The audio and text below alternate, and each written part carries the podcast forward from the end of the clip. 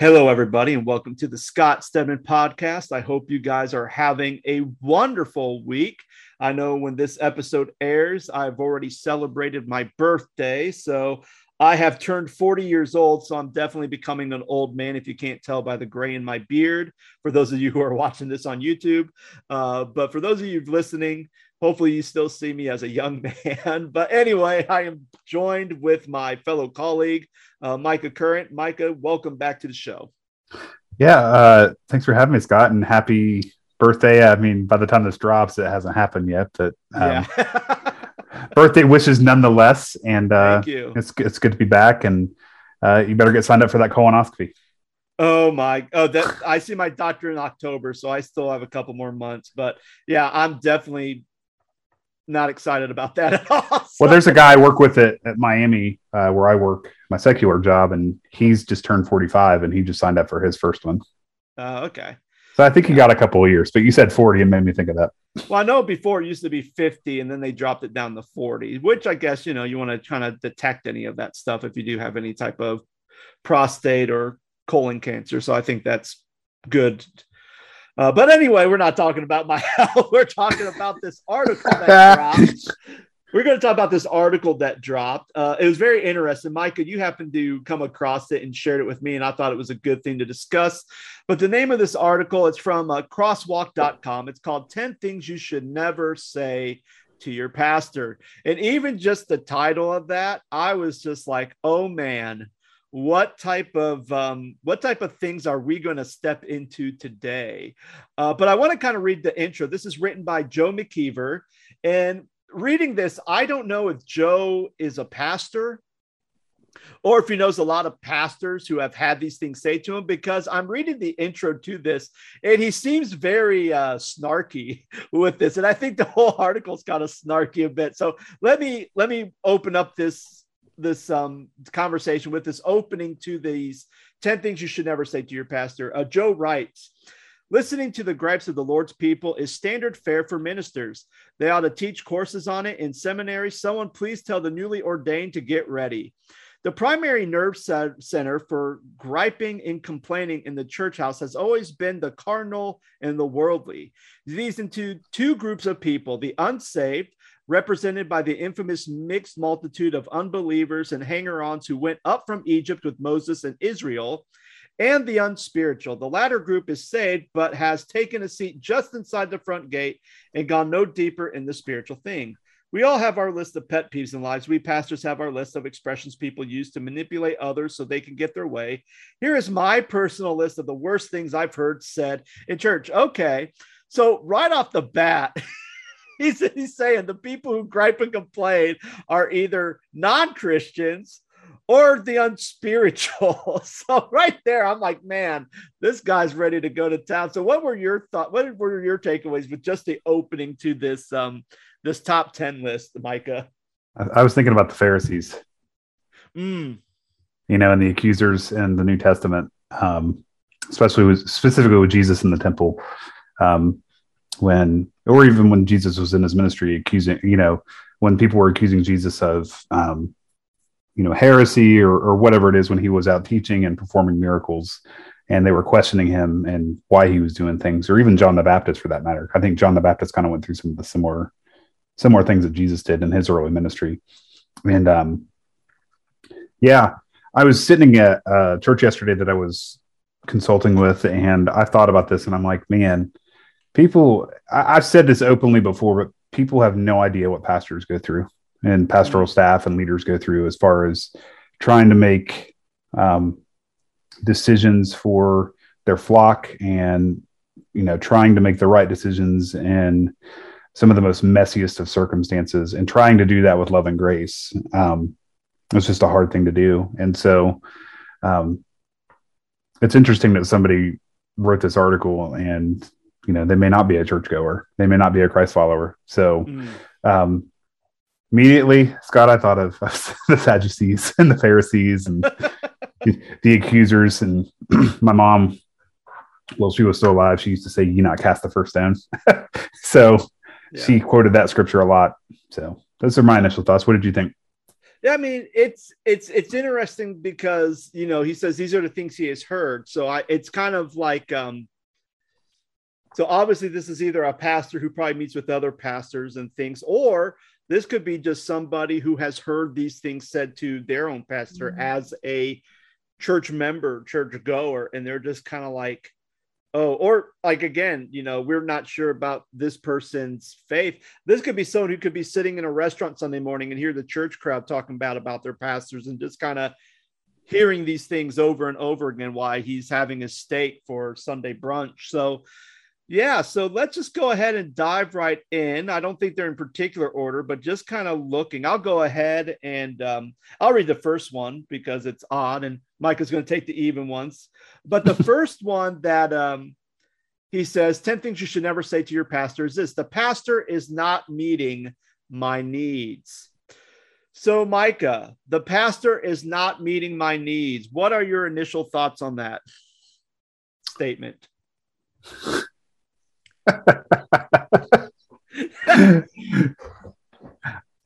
What needs? You know, what what needs? Like that, I mean, being serious when I say that, like, you know, there there are different needs that people have, uh spiritual needs, physical needs, uh needs of financial assistance, needs of, you know, just interaction, communication, you know, like uh we're not getting into like a whole conversation about like love languages or anything like that. But some people, like, you know, might growing up in a pastor's home. Uh, I need to clarify, you know, physical touch, right?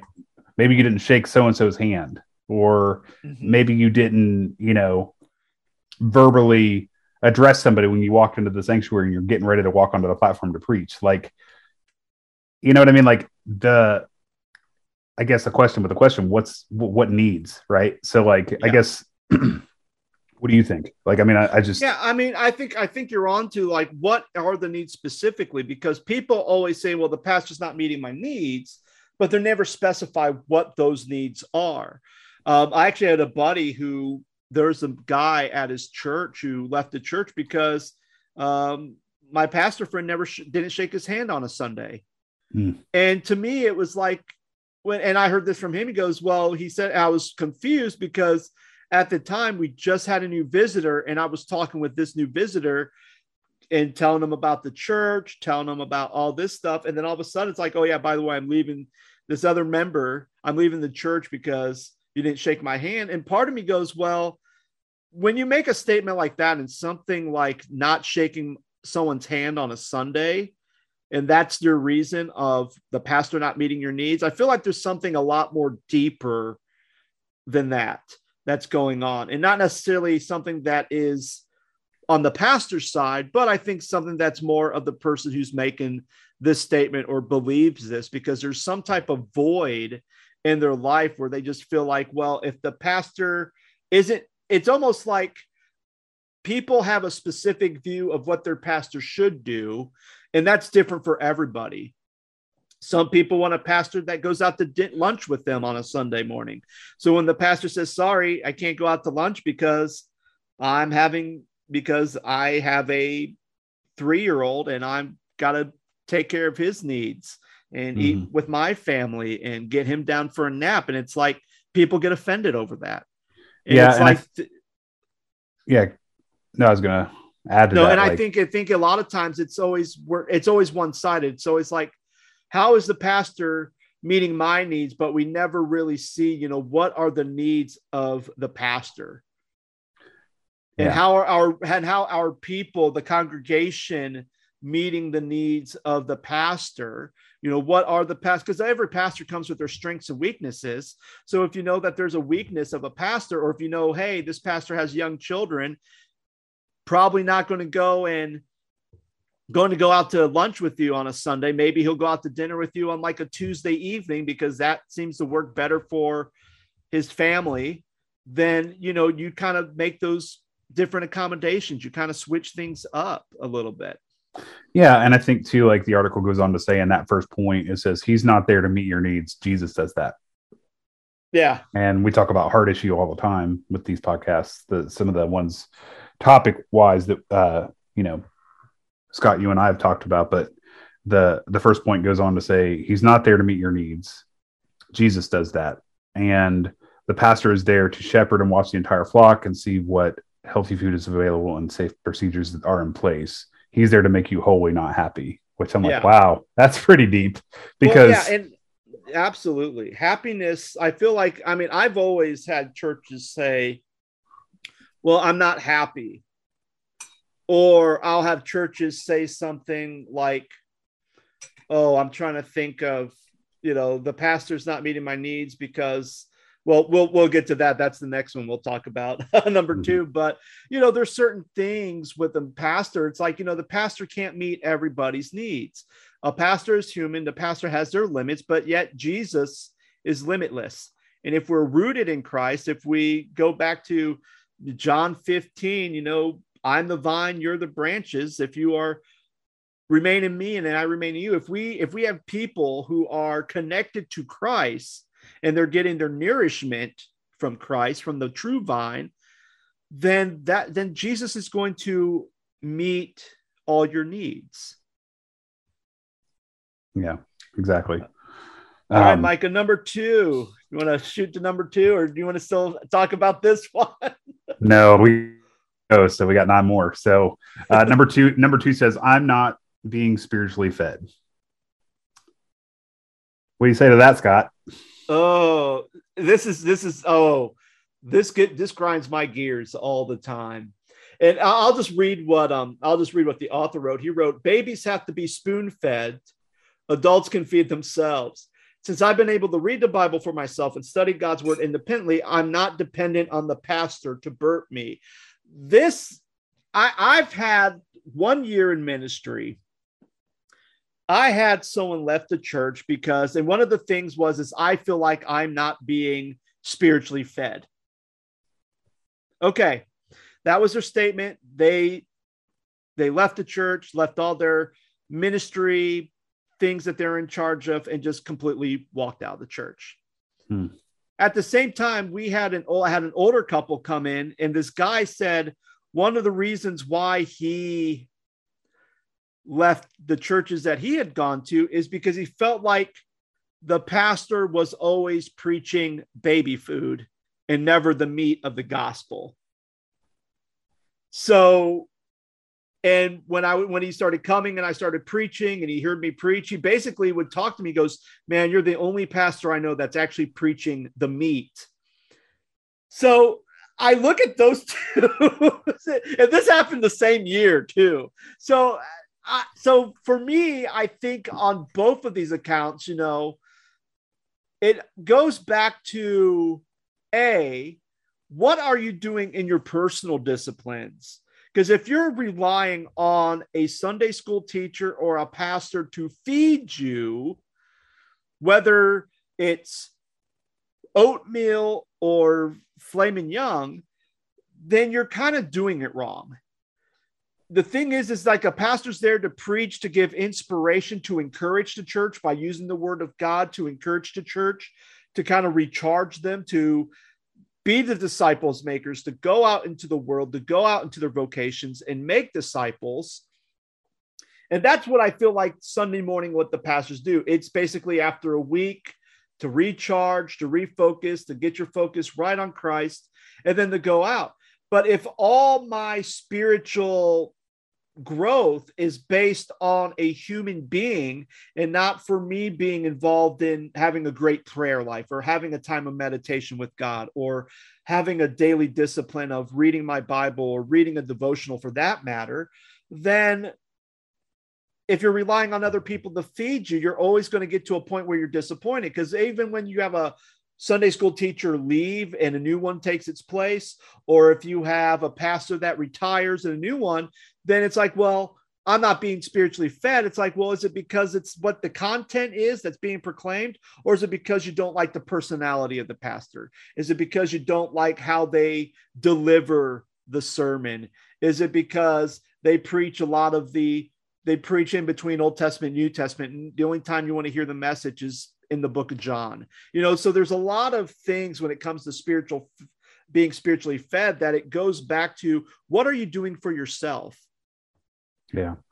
Um, and like, and going back to point, uh, one for a second, like when you were talking about people who, um, you know, wanted to be more personable with the pastor and go out to lunch, or, you know, have, you know, spend, spend more time with the pastor. Like, it's always been fascinating to me, the other, on the other side of that coin, where people don't want to spend any time with anybody, right? They come in, they go to church, they feel like they've done what they're supposed to do as far as going to church, and then they leave. Right. Mm-hmm. So like, if we talk about being spiritually fed, and like take the word fed a little bit further and like talk about a spiritual diet for a second, like that's only one part of it, right? Going to church, corporate worship is one part of it. Small groups is another part of it. Reading your Bible, devos is another part of it.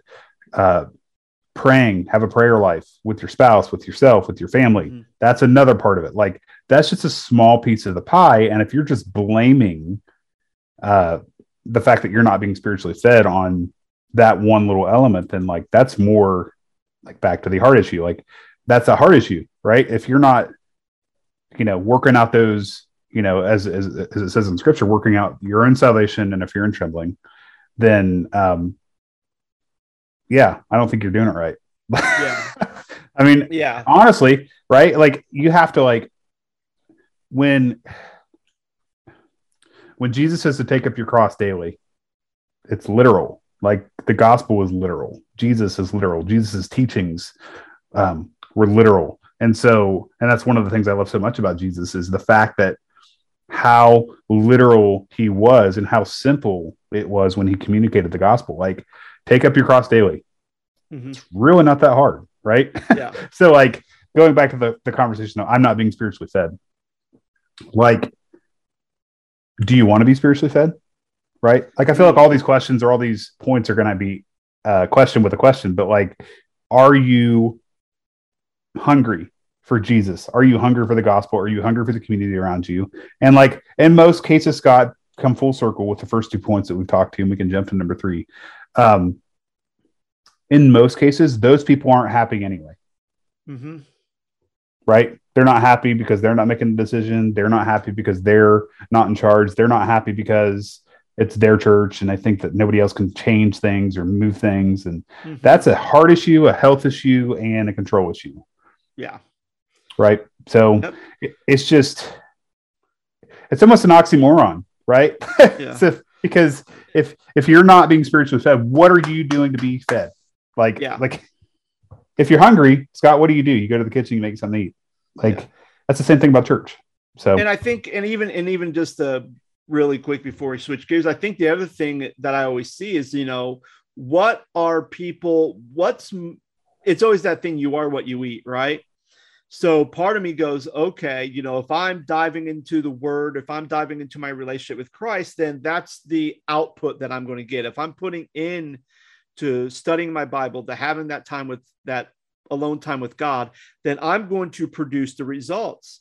But if I'm putting a lot of my focus in on, you know, listening to, I don't know, listening to talk radio or watching cable news, or even just watching a bunch of movies that have a bunch of explicit sex and vulgarity in it, then, and I'm saying, well, the pastor's not feeding me. Well, if that's what you're doing Monday through Friday, and you only have an hour or maybe an hour and a half, if you do go to Sunday school, and that's the only time you're getting any type of spirituality, it's almost like you're eating the worldly meat Monday through Friday, and then you go to Sunday to get a spiritual vitamin.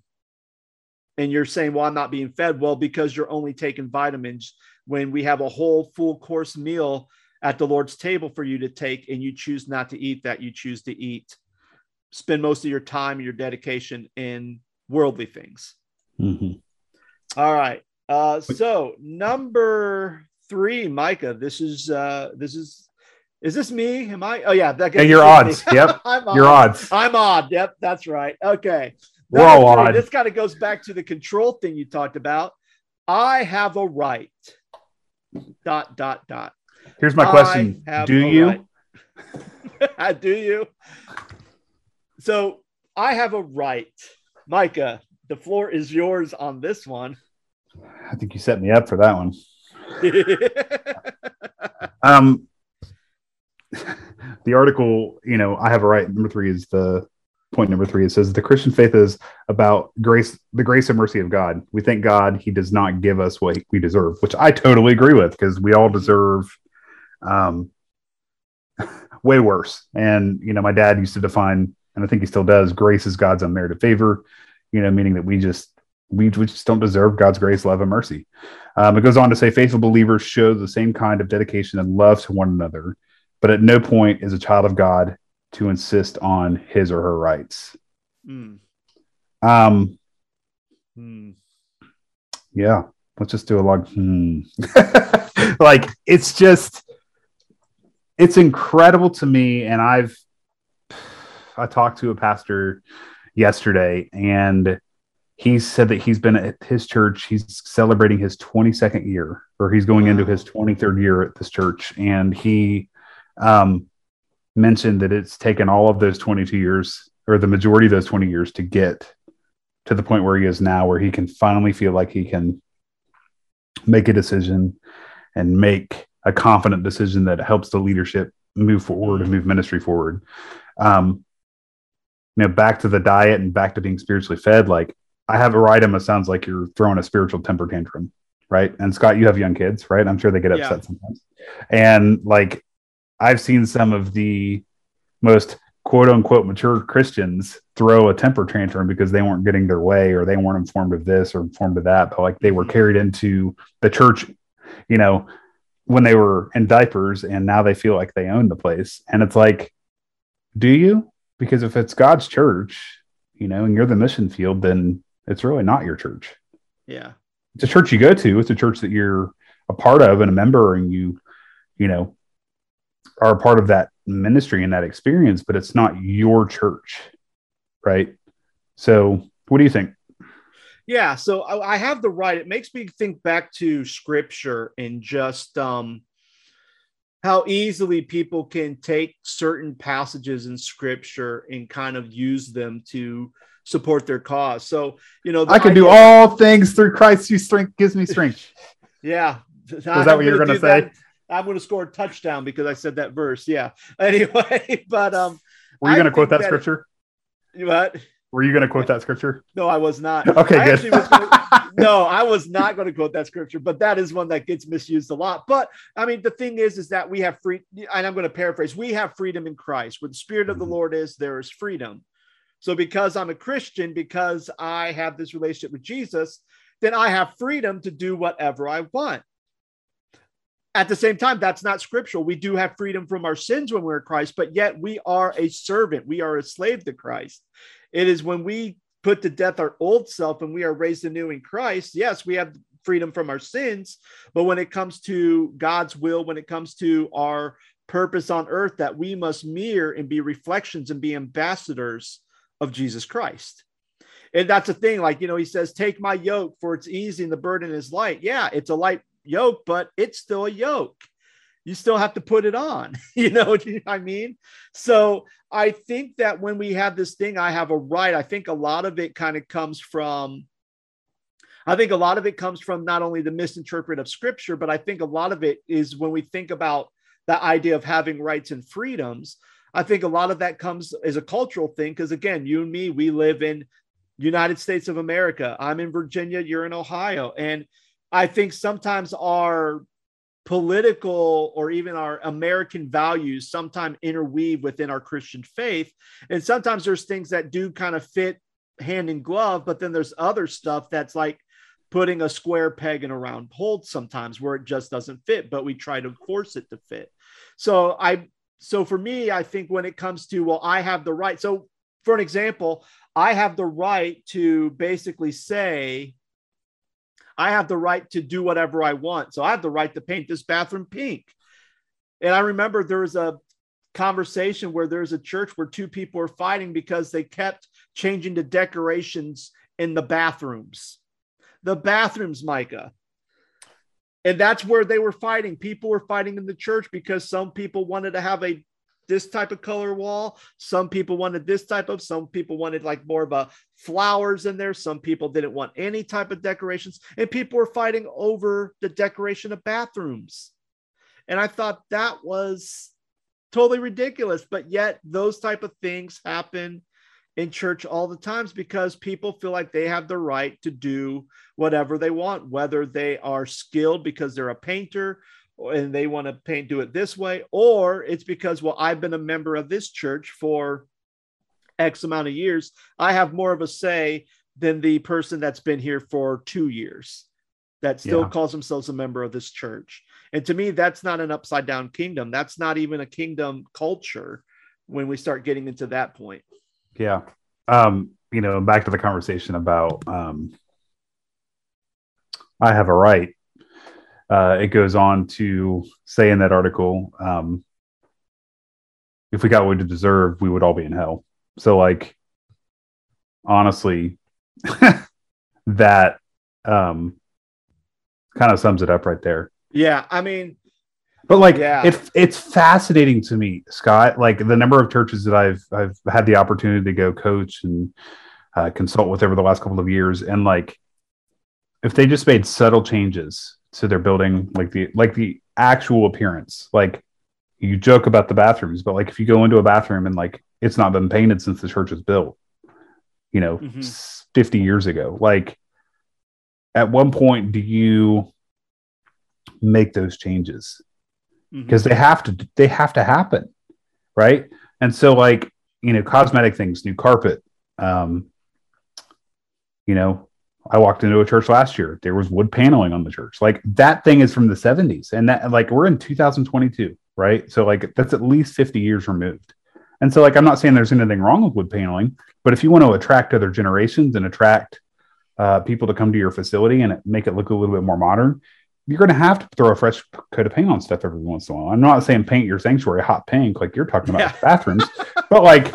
But like have a neutral color. But like any other thing, if you want to take it a step further, Scott, is like, why do we have to have committees for everything? Why does there have to be like, okay, we want to we want to paint the the backdrop of the stage black so that it looks better on camera for live streaming? Because guess what? We just went through a global pandemic and everything went on the internet and everything was video. So like you're going to have to have some sort of online presence, whether you like it or not. If you want to make that look good, painting the back wall black is going to make that look better. It's going to make everything you see on camera pop, right? Yeah. So, also depending sure, on the lighting as well, too. If you have good lighting, yes, yes, absolutely. And that's a separate conversation. But like, I'm yeah. my, my whole my whole point in this is the fact that like, if you don't make those changes, then where are you going to be in twenty, thirty years? And for right? some churches, where are they going to be in five or less years? Yes, absolutely. Um, it's very, it's like, it's a very surreal, um, and scary thought. I came out of a church a couple of months ago and I told my wife that I was like, man, it's pretty sad, but this church isn't going to be here in five years, ten years, because mm-hmm. some of the people are literally seventy years old and there's nobody young there at all. Yeah. And you know, Scott, as well as anybody, like, you know, when, when churches have older members who pass away, like, it seems like there's these seasons of, you know, like death, like where people just oh, yeah. die. Right. Yeah. And you do, and like um, my dad has told me about seasons in his ministry where like he's done ten, fifteen, twenty funerals in the course of like two or three years. And that's, if you're a church of, you know, let's just say you're a church, a small church of fifty people and twenty people die. Yeah. that's, that's a, that's a huge number. That's a huge chunk. So anyway, yeah. let's go on. Let's go on to number four. Um, All right. Number four, yours is Micah. I feel like I, I get to throw a, lava grenade back at you um because right. of the last one, but it says I'm not one to gossip, but dot uh, dot dot, and then it goes on to say that that's always the prelude to gossip, right? Yeah. uh when when I was a young pastor, one lady in the church would confide, quote, now I know I know you would want to know, end quote. It was her way of just passing along the gossip. Stifling the urge to pass along the latest trash on someone in the church is one of the hardest skills to acquire. Only the mature can pull it off. Yes. Scott, what do you think about oh gossip? Oh my gosh. In churches. This, literally, this was the biggest issue, the biggest issue that I had at my last pastorate. It was gossip. And it was funny. And the ironic part of it is I would even have people in leadership tell me, this is an issue we have in this church. It is gossip. Great. At the same time, when there was gossiping happening, happening, they never were one to stifle it. They were never the one to put it out. It was almost like, well, it was kind of the idea of, well, if someone had an issue with somebody in the church, they were willing to say, they're willing to tell me don't gossip. But then if someone would go and talk to them about something that they're having an issue with, with another person in the church, they would sit there, they listen to it, and they would give them advice on what to do. But part of me goes,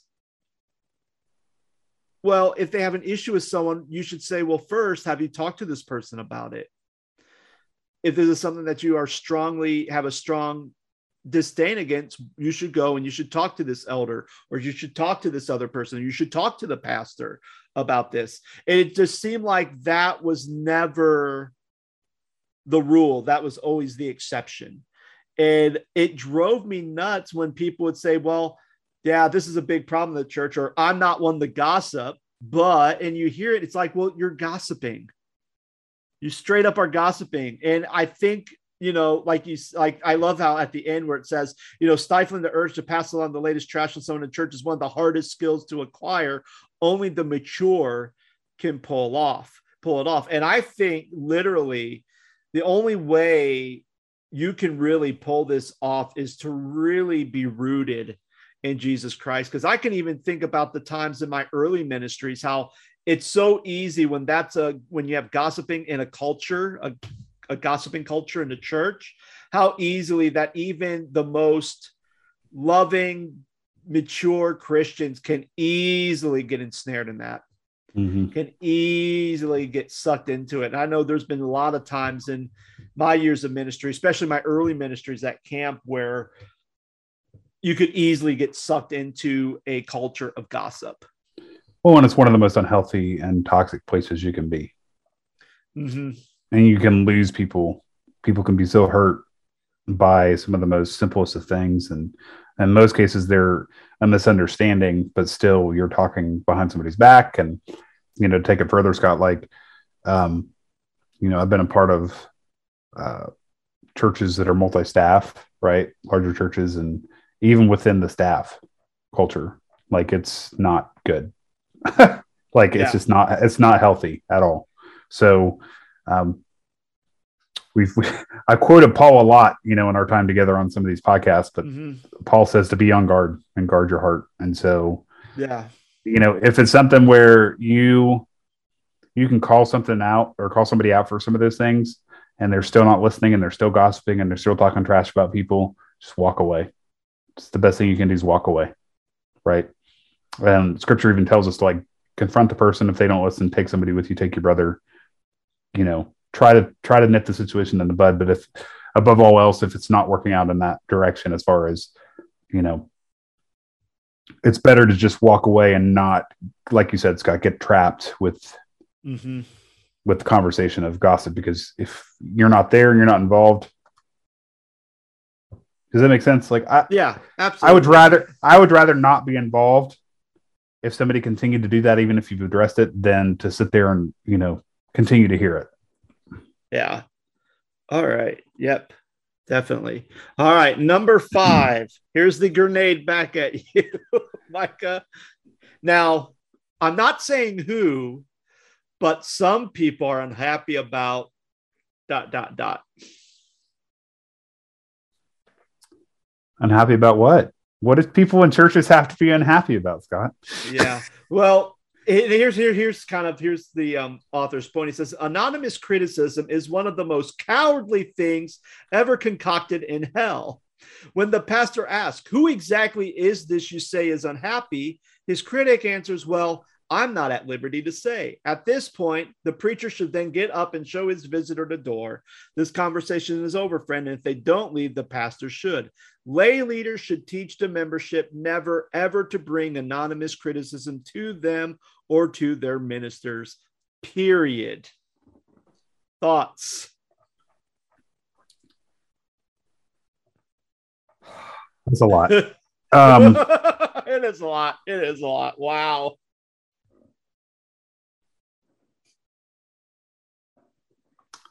Yeah, I um, I don't know what to say about that.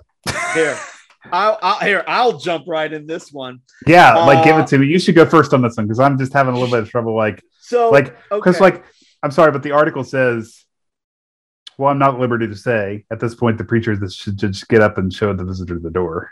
Like, what, well, is yeah, that literal or figuratively? I think it's figuratively. I think it's kind of more tongue in cheek here. I mean, I'll give an, I'll give two examples. There was one time before I became the pastor of a church, when they were in their searching season, they were trying, the church was trying to develop a visitation team to check in and to visit those who are in nursing homes or who are kind of shut-ins. Okay. And they were trying to do this for, they were without a pastor for almost two and a half years. And for two and a half years, they tried to get this thing off the ground and they just couldn't get it done. So then I became the pastor and I'm sitting in this meeting and on this committee and they're talking about trying to get this going. And it just seemed like it still wasn't getting any headway. And one of the reasons why it wasn't getting any headway, because someone would say, well, what if somebody happened to notice that the pastor and, let's say, a female parishioner were in a car together driving to go visit somebody? And and then they would start spreading rumors that, you know, that something bad was about to happen. And I sat there and I said, well, who are these people? Who are these people hiding in bushes that are taking out their cameras and taking pictures of the pastor and a church member who are going to give spiritual care to a shut-in? Like, who are these people? And and so there's like one side of the coin. The other side of the coin is I've had people say, well, I know I've heard some people say that, you know, they're just not happy with this or with that or everything else. And I'm like, okay, well, who are these people? Who are these people? Because the thing is, is you're hearing it, but I'm not hearing it. And if they have an issue with the way worship's done, they need to bring it up to the worship team or they need to bring it up to me. If they have an issue with how a how a committee ruled on a certain event or a structural change in the church, then they need to take it up with them and they need to be not be anonymous about it. They need to say, hey, I have some concerns, and really have that conversation. And it just seemed like everything was always done in a cloud, where if there's any type of conflict or any type of unrest, it was done in a cloud and everything was anonymous. And I even had a pastor buddy who's been a pastor at the same church for almost twenty-five years. And when I was a student, he had to preach, he was the associate, and he had to preach a sermon.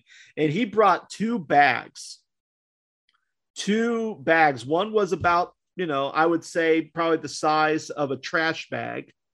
And then the other one was probably the same, like almost like a thirty gallon trash bag. And the other one was probably about like maybe an eight gallon trash bag. And he showed these two bags, and he said in all his years of ministry, he has collected notes, um, cards that were encouraging, and even the anonymous letters he got. The one that was in the big black trash bag was all the criticism. And the one in the smaller bag was all the praise that this pastor got. And he did this sermon series and he talked about, you know, sometimes the ones, the, the encouraging will always outweigh the negative, but it's hard when you're dealing with a lot of basically trash coming at you. So when I hear people say, well, I'm not saying who, but some are unhappy. And, and again, who's bringing this up? It's not your regular church member. It's usually your lay leaders that are bringing this up. So already your lay leaders, by not basically rebuking this or basically saying, hey, we're not bringing, if you have an issue, I'm not going to bring this up anonymously. If you have an issue, you can come to a board meeting and bring it up to the concerns to the pastor in the board face to face, or you can go talk to this individual one-on-one. But when lay leaders take this information and they pass it on to the minister and they say, well, somebody said, or or I heard it said this and that, you're already creating a toxic culture. You're already creating a culture where you're not allowing the leader that God has called to your church to thrive and do the necessary changes for the church to become more like a kingdom culture than a worldly culture that's just disguised as a church. Mm-hmm. And what I would say to that is just simply, you know, the pastor already has a hard enough job. mm-hmm.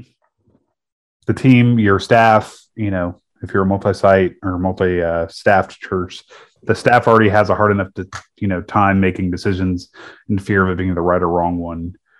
Um, so, you know, to further your ministry, to further your uh, church in, in a positive light. So like, you know, that's just, that goes back to the podcast we did on church health and, you know, how vital it is. And it's fascinating, Scott, to me, like when that person's like, somebody's saying these things where they're not happy about the church, or they're going to leave the church, or they're, you know, they're going to start this problem or that problem. But in most cases, Scott, it's the people that are saying it that are just, yeah, you know what I mean? Like they're, they're making it up. They're making it up like it's somebody else, but yet it's actually them who's not happy. It's true. And I think that, I think there's, I think there's that where they're kind of being like a mediator, and I think it's just them, but they just don't have the courage to basically say, yes, I have an issue with it. So they're hiding behind the disguise of someone or people, and it's like anonymous, but to the same point. And that's why, going back to the author, he says, this is the most cowardly thing you can do. Yeah. And I, I would agree with that a hundred percent. You ready All to right. move on to six? Oh my goodness. Let's see what bomb you're going to throw at me. Um, has to do with money. Everybody's favorite thing in the church. Um, okay. It says, I gave, quote, I gave my money for that, so I'll make the decision as to how it is to be used, end quote. Okay. Woo. All right. Hate this one. Hate it. It's This is interesting. Here's, and again, my dad is a C P A. He's done a lot for church, church budgets. He understands like church tax law. This is the thing that always irks him a lot. Because like, and I'll kind of read the description for this. It says, once our gifts are in the offering plate, they belong to the Lord and his church. The donor relinquishes all control and is entitled to nothing as a result. Even the I R S agrees with that. Money given to a mission program or to benevolence cannot be dictated by the donor. Church procedure decides how it will be used. This is fascinating for two reasons. There are times when, let's just look at basic giving or tithing. If I give my money into the offering plate, however the church leadership decides to use that money is none of my concern.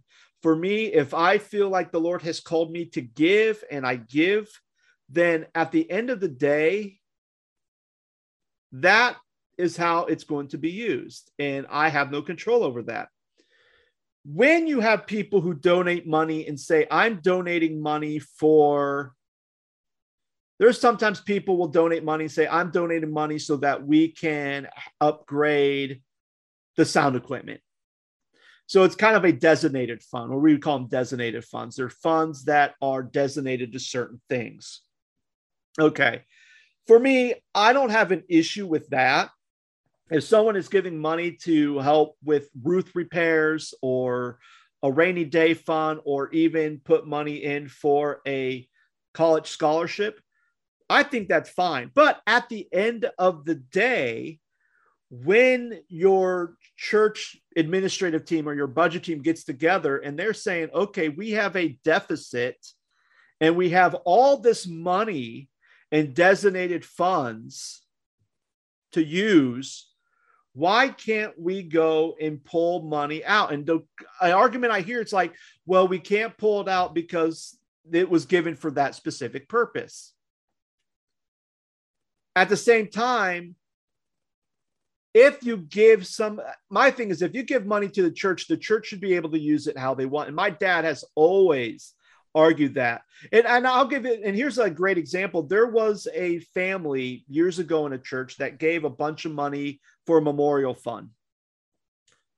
So there's this money, then there was some extra left over. So now you have this money that's sitting from a family that for the last probably three or four years stopped attending church. So now you have this designated money from a family that doesn't even attend a church. And anytime when someone says, can we use that to offset some of our, some of the red that we have in our budget? I have heard the treasurer say, well, we got to go contact that family to see how it's going to be used. And it's like, This family, technically, according to the bylaws, they're not even a member of this church anymore. So why are we giving power to people who no longer call this place their home church? Yeah.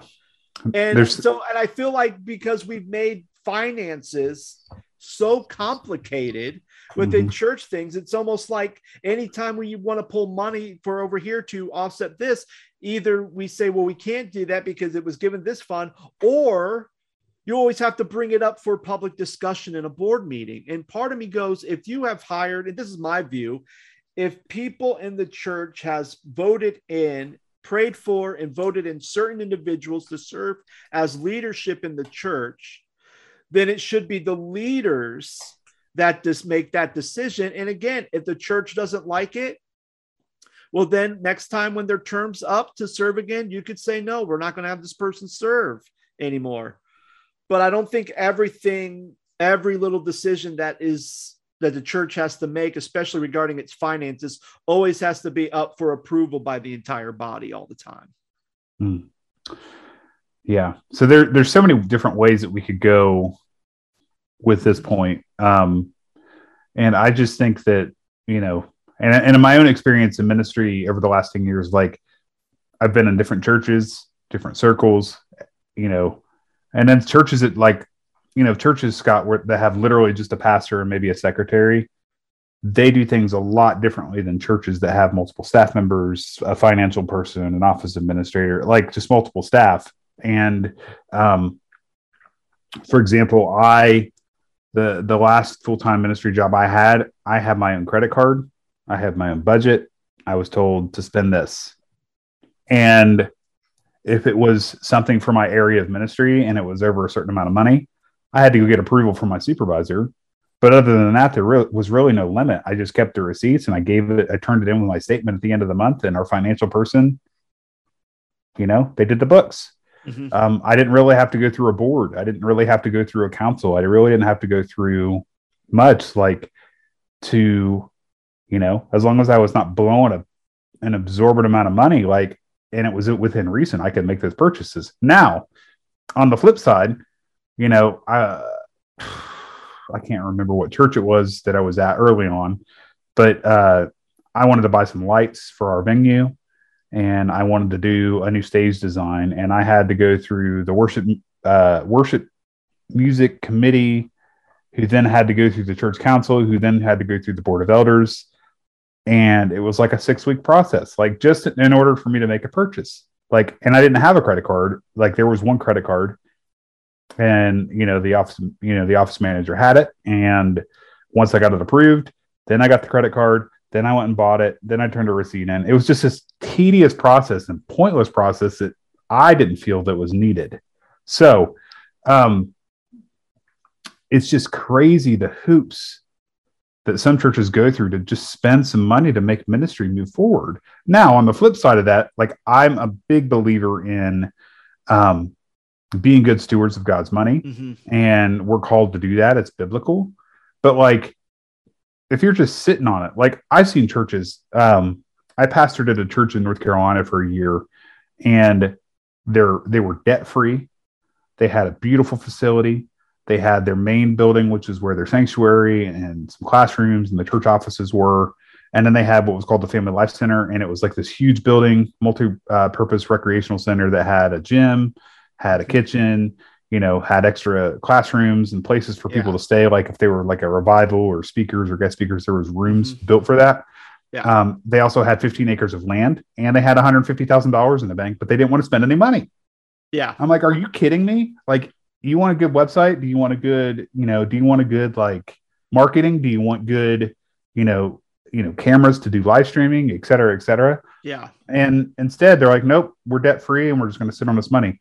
There's a difference in between good, being good stewards of God's money and actually having those ministry dollars and moving ministry forward. And on the flip side of that, having so much debt that you don't know what to do with the money, right? So like being debt free and having the money and the ability to spend money and move those ministry dollars forward, like do it, right? Be fruitful, multiply. like yeah. It's just, there's, like I said, there's so many different ways you can um, go with this conversation. And it's, it's, uh, it's interesting to me, like and specifically to this point, and and I know we want to move on, but like, it's just like, it's amazing to me that, you know, Jill and, you know, Tommy gave fifty thousand dollars for the, the, the music ministry of the church, and you cannot spend it on anything except for the music ministry. And it's very specific. And it's almost like people use those things to have some sort of control over the ministry. And that's yeah. not right either. Yeah. Exactly. I would, I would rather not have your money than you give money to the church and dictate how it's used. Similar to what your dad said. Yeah, exactly. And I think it goes back to the parable of the talents. It's the idea of, if you have, even throughout the history of the church, if you have, you know, one hundred fifty thousand dollars, use it to kind of advance ministry forward. But if you're just going to go bury it in the ground and sit on it and hide it until the master comes back to reclaim it, what are you going to say? Like, oh, oh, well, I just buried it. Like, I mean, what did, what did the, in the parable, that was a wicked servant. That wasn't a faithful servant who, I think we're so many times we look at the finances and we say, oh, well, if we spend it, then we're losing money. But we see so many times that even when they went out and invested the money in something, it always came back. And again, if we believe that the money given to the church is God's money, and we're being good stewards of God's money, which I think is a key argument, then the only thing that's going to happen is it's going to multiply. It's not going to wither away because we're being good stewards with God's money. So if you do have to spend money to upgrade sound equipment, or you have to use it to actually buy some curriculum, or even spend a little bit money to actually pay for a part-time worship leader just to kind of build something up, then you should use that money to do it and not just have it sitting in a savings account or sitting in a C D and just gaining interest on it just so you can have a rainy day fund, because I think, I think that's unwise and that's not a good use of God's money. And I think COVID, COVID kind of moved that a little bit, the needle on oh. that on, in a positive way, because like pastors, like especially pastors of churches who were like, they were just by themselves, they had to hire somebody to help them do some stuff. Because if oh, they yeah. were doing, you know what I mean? Like that was just like, there was a lot more that needed to be done all of a sudden. And I think that churches are finally starting to see, you know, even if I'm paying somebody three hundred dollars a week or whatever to come and run yeah. my, my live stream and my lyrics and, you know, posting my video content afterwards, like, and, and keeping that up to date, like that's a good, that's a good job, like a good part-time job where you can pay somebody a stipend who's really passionate about that. Yeah, absolutely. Yeah. Like, go for it. What do you think about number seven? I think you're up. Yep. All right, here we go, Micah. Sorry, I don't have a gift for that. Every believer can serve in a hundred ways, whether we are gifted in a particular area or not. No one requires a specific anointing of God to share their faith or make a gift or pray a prayer or teach a class. There you go, man. Thoughts? They don't, or they won't. Mm. When I look at that, I'm like, they don't, or they won't. Um, I was having a conversation, you know, I feel like I have a, an answer for all of these, which is the point of this podcast and the point of us recording this, because we, we review stuff and like, we kind of share ministry stories.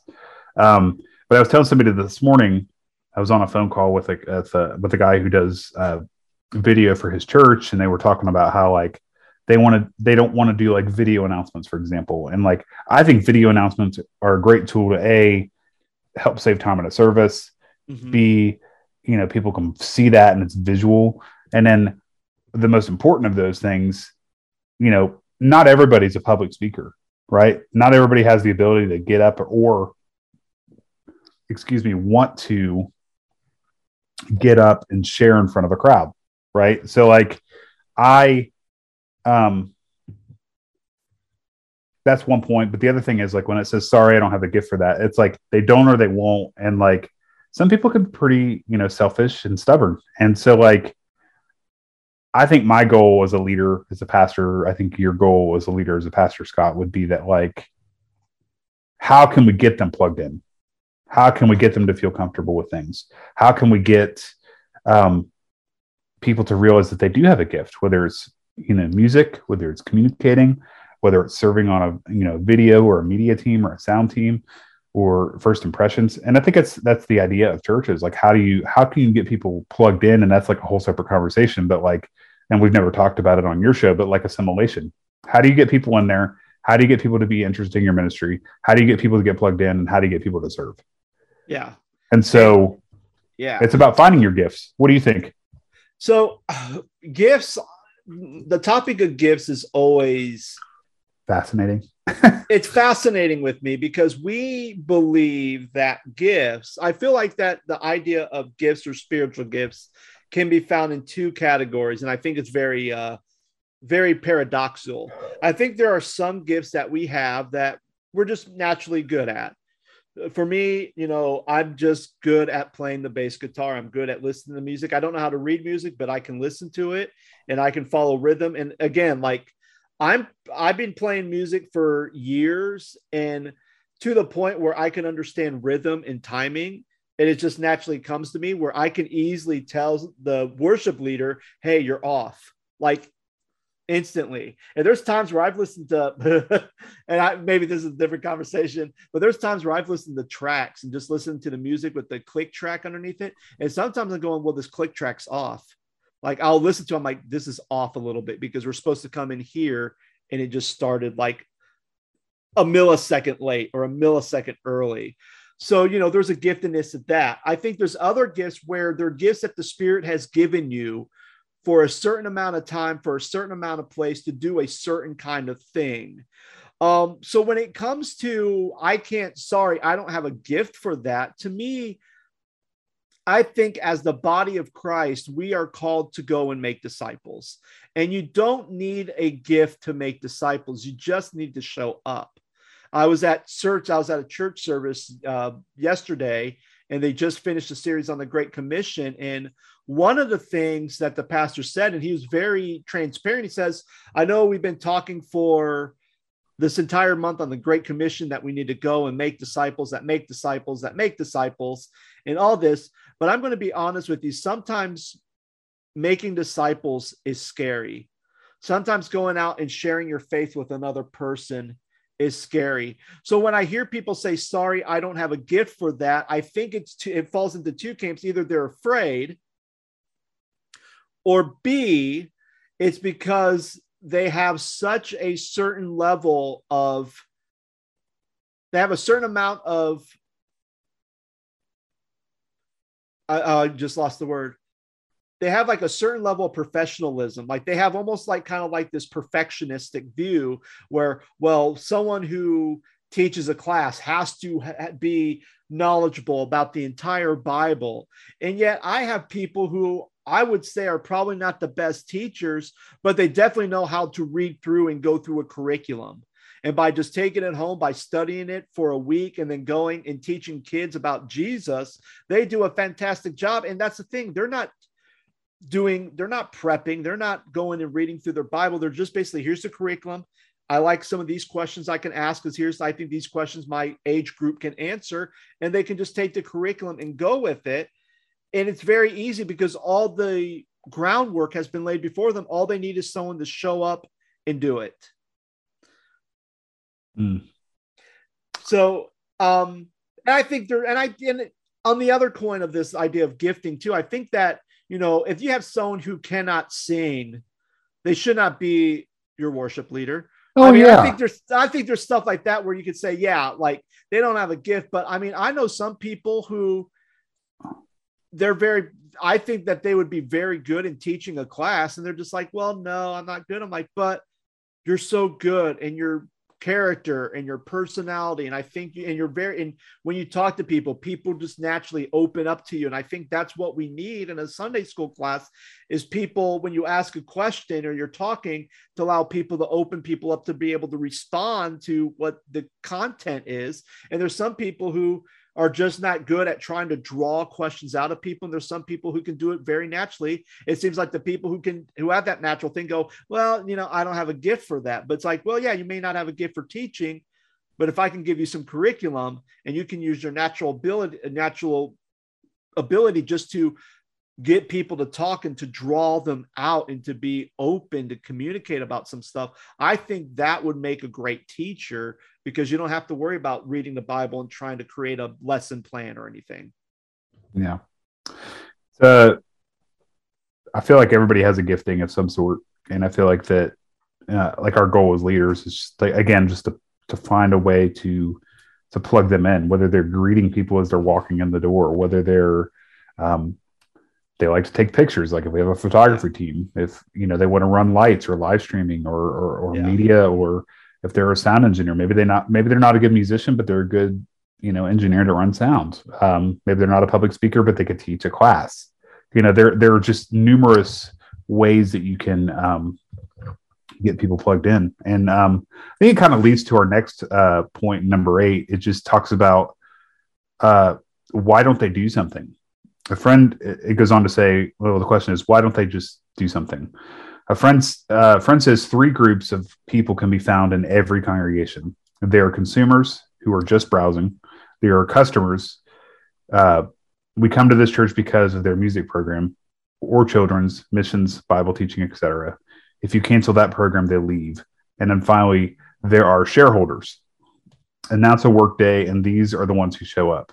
You build a church with shareholders. Not with the two, not with the other two groups, although most of the latter were one of the former previously. So, Scott, what do you think about consumers? What do you think about um, shareholders? What do you think about customers? Like those are the three, you know, main yeah. things that are. Uh, and I've seen all three in my ministry experience. Like yeah. the consuming, the people that just sit there, do they consume the the content? The people that are customers who they buy into it and they're there for the worship, they're there for the children's ministry. And if you don't have a good worship service, if you don't have a good children's ministry, then they're not going to stay. Mm-hmm.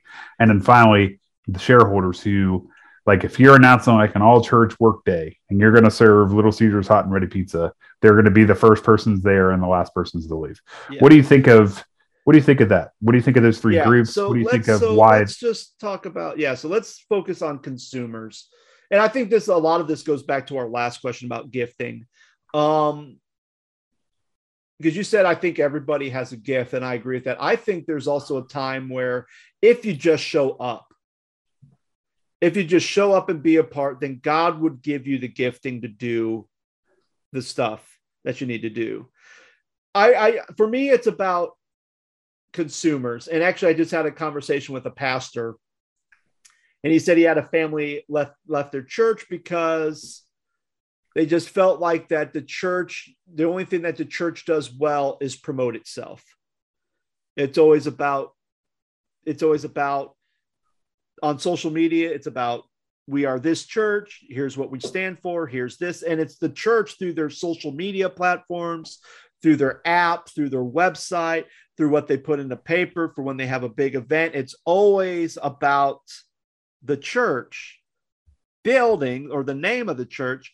And they said, well, we want to go to a smaller church where it's about the community and not about the promotion.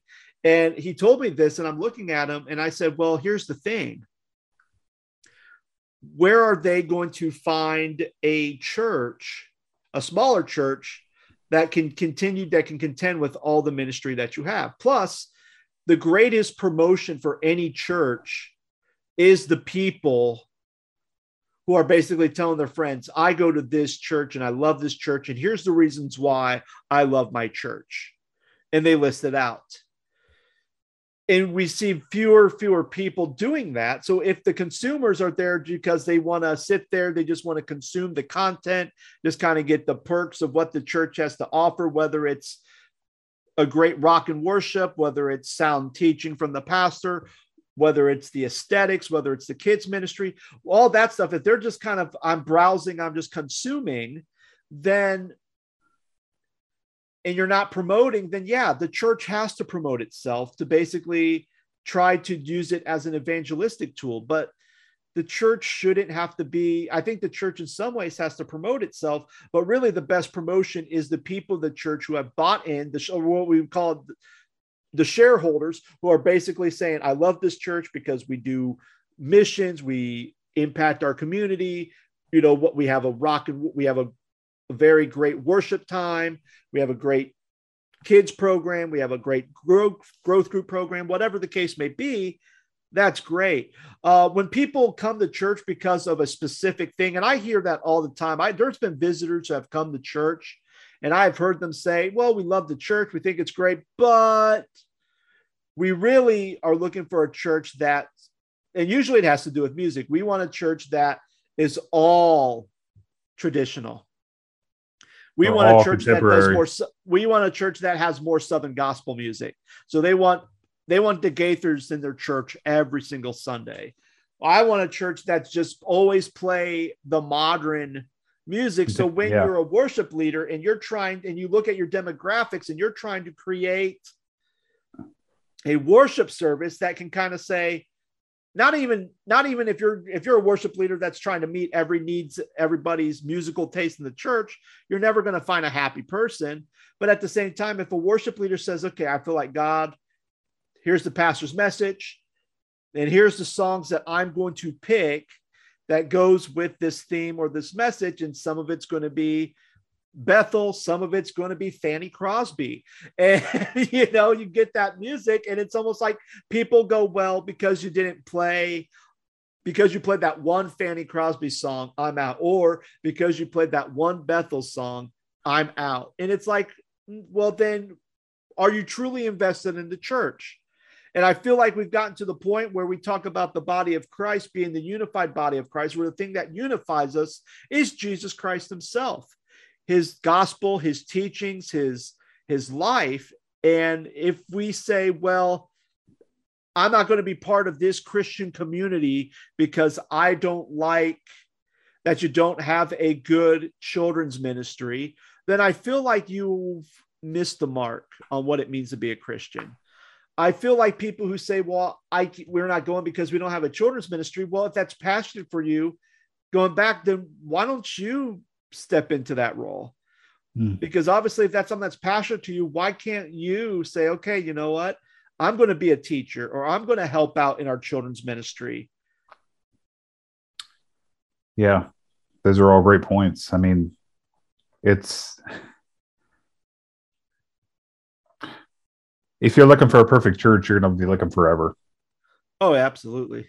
And that's, that, that's, you know, even with children's ministry, that's with worship ministry, that's with preaching. Like, you know, I feel like there's churches, there are churches that do that incredibly well, but even those churches have issues. Every church has issues. Um, and there's going to be people at every church that aren't happy, right? There's going to be every church that people, you know, are the three things that we just mentioned. You know, they're the consumer, they're the buyer, they're, um, I couldn't, uh, the third one's escaping me. Uh, the shareholder was the final one. Um, there, there are going to be those at all churches, big, small, country, uh, rural, um, city, uh, multi-site, uh, traditional, contemporary, you name it. Like they're, They're going to, yeah. those kind of things are going to happen at every church. I don't care where you go. I don't care who you are. Those things are going to happen. And there's going to be people that are legitimately not happy wherever you go. So the best thing you can do is offer those things. And if they like them, great. If they're not, like, you just need to release them into the world, and they need to find something else. They need to find yeah. another church that makes them happy and fulfills their needs. And if they don't, if they're not fulfilled there, they don't need to yeah. be there, and they don't need to hinder your ministry and continue, continue to, you know, be stressed out and suffer because of that. Does that make yeah. sense? Yeah, and I think there's something that Charles Stanley said. He said he, he talked about one time there was a family that was leaving his church, and he basically begged and fought and, you know, tried to say, oh, hey, you know, try to do whatever, try to make every accommodation to get this family not to leave the church and stay.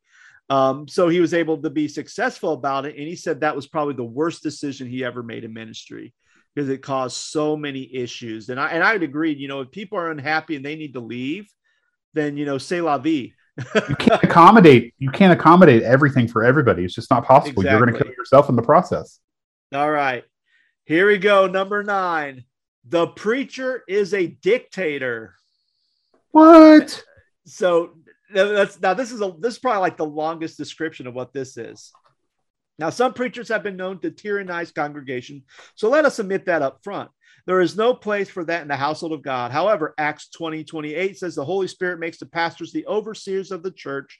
And Hebrews thirteen seventeen calls on us to submit to those who are over us in the Lord.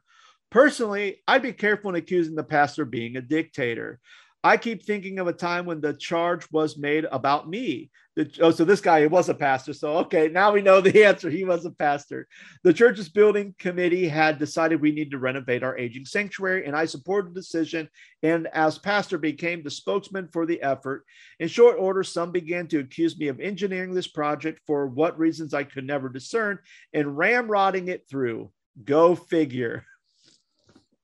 All right. What's your what's your initial thoughts on the preacher as a dictator? Gotta be careful with what I say. Oh um, my gosh. Here we go. We're ready. No, no, no. I, I just like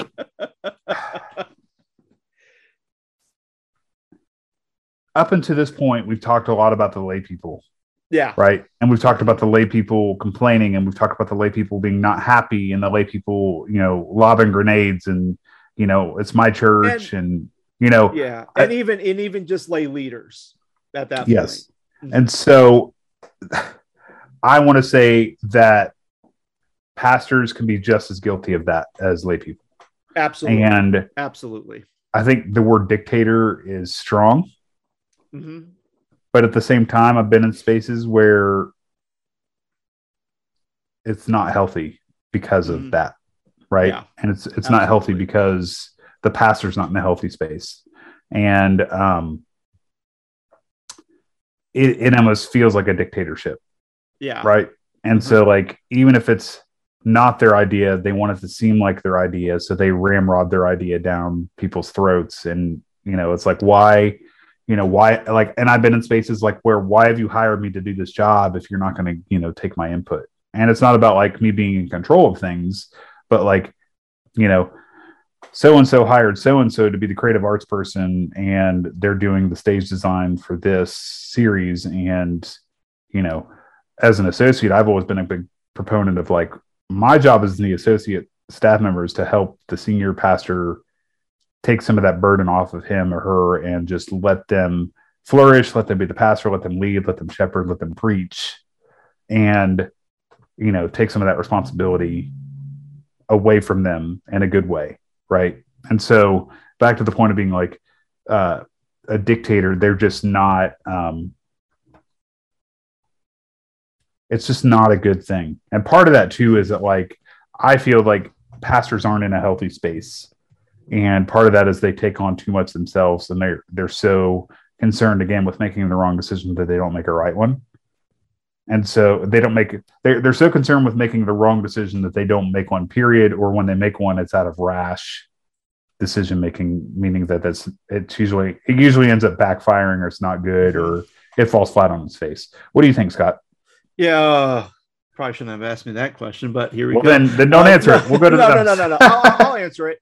It's it's it's fascinating because, you know, I've looked at, you know, I tend to follow up, and again, a lot of my Twitter feed is church leaders. So when something is going down, like I probably know more about all the intricacies and the leader failings of the S B C regarding sexual abuse and race, then I really need to know. I probably know more about the S B C than I know about my own denomination, uh, which probably good because our denomination probably tries to keep its nose clean, even though we're not without fault on some things as well. Mm-hmm. But that's a conversation for another time. Um, yeah, the preacher's a dictator. There, there's certain things that I would say, and I think there's a word you always say is about balance, right? And I agree with the first part that sometimes leaders can, pastors can be very abusive. It mm-hmm. can be very controlling or narcissistic oh. with how they do things. The other thing is, I think when people say a preacher is taking control or being a dictator, we have to remember, depending on how the church is organized, most churches usually have some type of board. A spiritual board, a committee, an elder board.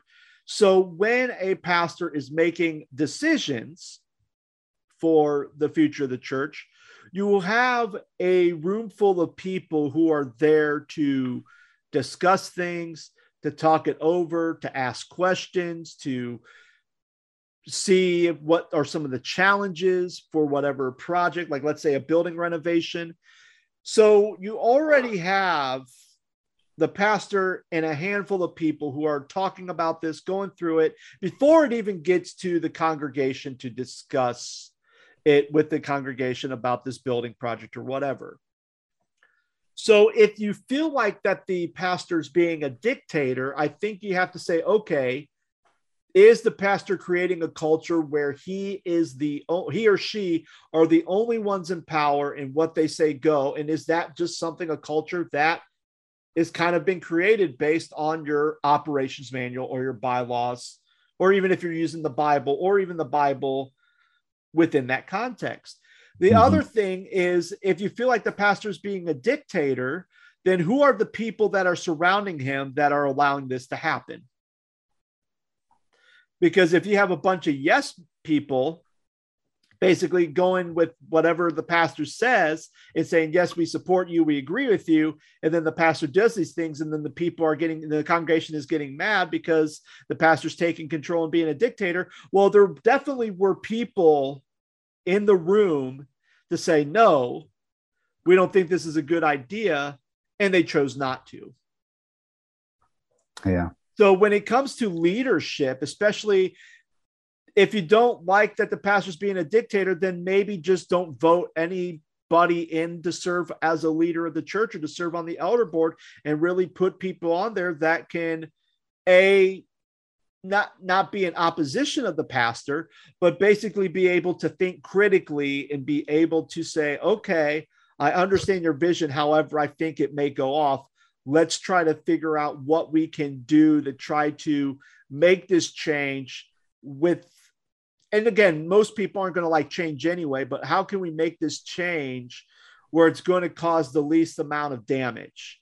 We know yeah. it needs to be done. It has to be done, but let's try to communicate it, do whatever we can, make sure all our I's are dot, all our T's are crossed before we can go through there, mainly so that we don't have these accusations or a lynch mob within the church to go after the pastor because of this decision and say, well, this is the pastor's fault because this is, because this is what, because this is what the pastor wanted.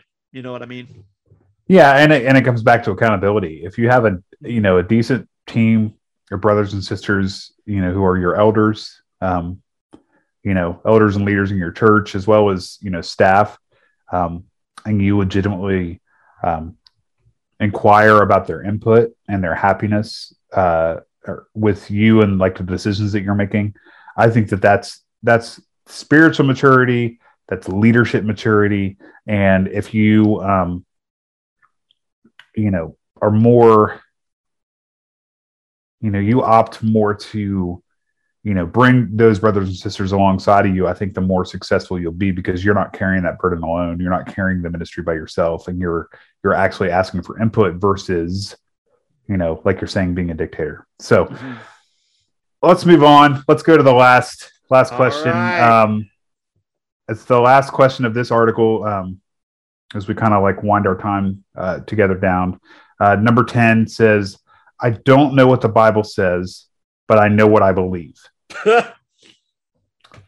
going to read that again. I don't okay. know what the Bible says, but I know what I believe.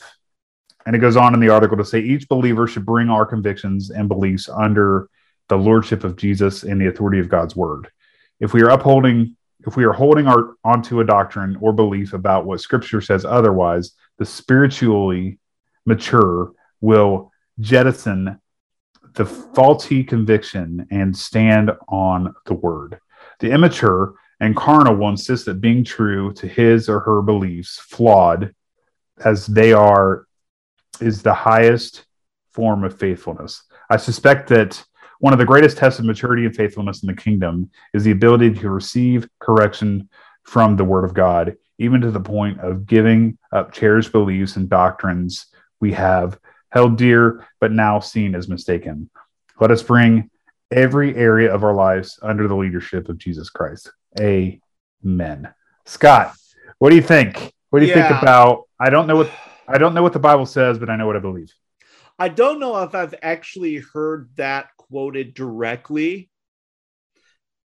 What I usually hear is, I believe what I believe. I know Jesus is in my heart, and I know what I believe.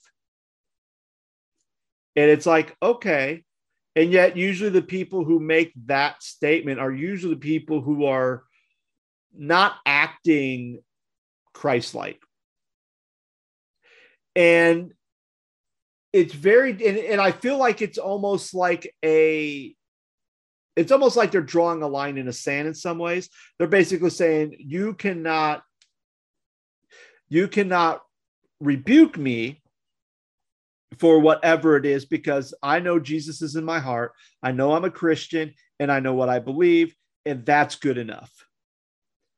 Now, I may, I may cause some controversy with this next statement I'm going to make, but I find it very hard that when people say, well, I prayed Jesus into my heart, and yet I have nowhere in any Bibles that I have read in different translations do I see the idea of salvation is by saying a prayer and asking Jesus into your heart.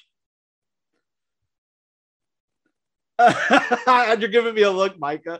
Um, Because when I look at the book of Romans, when Paul talks about salvation, he says, do you believe that Jesus Christ died on the cross? And do you proclaim his resurrection? So there is a belief and a proclamation. And by proclamation, not only proclaiming that Jesus lived from the dead, but I believe that as a Christian, that's something that you live out in your everyday life. So even going back to the number one through number nine and even number ten, if you are a Christian, not only do you believe that Jesus is who he says he is, the Son of God, but are you say, are you proclaiming it with your mouth? Are you proclaiming it with your lives? Mm-hmm. So when I hear people say, well, I know what I believe, and I'm, I have Jesus in my heart and I know what I believe, then part of me goes, well, that's great, but do you know what the Bible says? I even had an elder one time. There was, there was some times where some people had some concerns about my leadership, and they came and they were just, you know, offered their concerns, and I had to sit there, and the elders were there, and, you know, we discussed the stuff. It's like, okay, you know, not the most pleasant time, but, um, But one of the things that was very interesting is that one of the elders to one of the person asked the question. I don't think he was doing it to be jerky. I don't think he was doing it to cause a fight, but he simply just asked the question, well, do you read the Bible? And his point was when he asked that question, because if you read the Bible and you know what it says, really, there was nothing wrong with whatever accusations that were, or charges that were being brought against me. Like everything was, nothing's wrong, nothing scripturally bad. Everything was fine. And this one individual got so offended by that and simply just said, yes, my dad read the Bible to me since I was in diapers. And that was the statement they made. And I sat there and I go, well, wait a minute. The question wasn't, has the Bible been read to you? Have you yourself read the Bible? So it was very fascinating that this individual basically, to justify everything that they were doing, was like, well, yes, I've read the Bible because a, a father read it to me or a mother read it to me. And it's like, well, have you read it yourselves? Have you dove in and, and had the word of God feed into your life? And I think a lot of times, like there's times where literally when I would preach a sermon, there are times where there'd be passages I would preach from, and I would have to be honest with my congregation. This one's hitting me. This one, I'm being very convicted by what I'm preaching right now, because I, it's it's eye-opening for me as I'm working through this, and I'm being challenged by it. And I think that's when we read the Bible, it is going to challenge our belief system, because sometimes you know, I, I go back to what John wrote and what Paul wrote. You know, we need to test the spirit, hold on to what's good, reject what is evil. And I think when we have our beliefs, sometimes some of our beliefs may be good sayings. They may be wise sayings. They may even be, I mean, I guess I would say maybe they might be part of church culture, but are they biblical? And more times than not, when you begin to open up the Bible and show people what the Bible actually says, they they almost have this, they're almost like in this conundrum where they're either like, either I have to change and go, everything that I have believed is wrong, and I need to repent and make that change, or I'm just going to double down on my own beliefs and, you know, forget what the scriptures say. Your yeah. thoughts, Micah? um, you know, not that I'm like defending the point, the tenth point in this article, but like, I think we have to remember as pastors, as leaders, as people who have gone to church our whole lives, as pastors' kids, um, I think we have to remember too that people, back to the conversation about grace, which is one of the earlier conversations that were early on in this article, I think we have to remember to extend grace to people. And I think we have to remember that people, not all churchgoers are churched, right? Mm-hmm. Um, the fact that, you know, Bill and, you know, Bill and Susie that come to church, you know, they, you know, they're older, you know, maybe they're in their mid to late forties. Maybe they have, you know, kids, maybe they don't, but they've not gone to church their whole life. And they, they found Jesus at a late age. Like they can go, they can only go off the assumption of what they know, like a preconceived notion of what they know.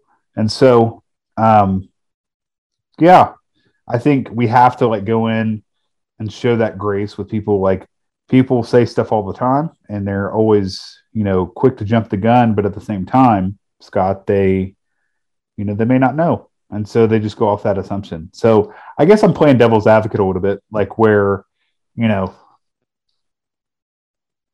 people can proclaim Jesus, people can proclaim to be a Christ follower and, and not really know, because yeah. maybe they're not, maybe they're not churched. Maybe they're not, you know, they've not had the same experience and they go to church just to go to church and, and they're learning on the fly. And so maybe they say something and then they, they realize, you know, down the road that, you know, maybe that's, you know, not um, like, even as the article goes on to say, like in that second paragraph, and, you know, for our listeners, we have it pulled up. So, you know, for, for kind of as a reference, but it says mm-hmm. in that last sentence, it says, even to the point of giving up cherished beliefs and doctrines we have held clear, but now we see as mistaken. Yeah. Like they, they, they, they may be, they may be quote unquote immature in their faith, but later on in their life, as they've grown in their faith and grown as a Christ follower, they, they now see that they may have been arrogant or they may have been mistaken early on in their walk with Jesus. And they're not as churched as they are now. And maybe they are a more mature Christ follower ten years down the road. And so, you know, it's cool. I think that's a, I think that's cool to see people grow.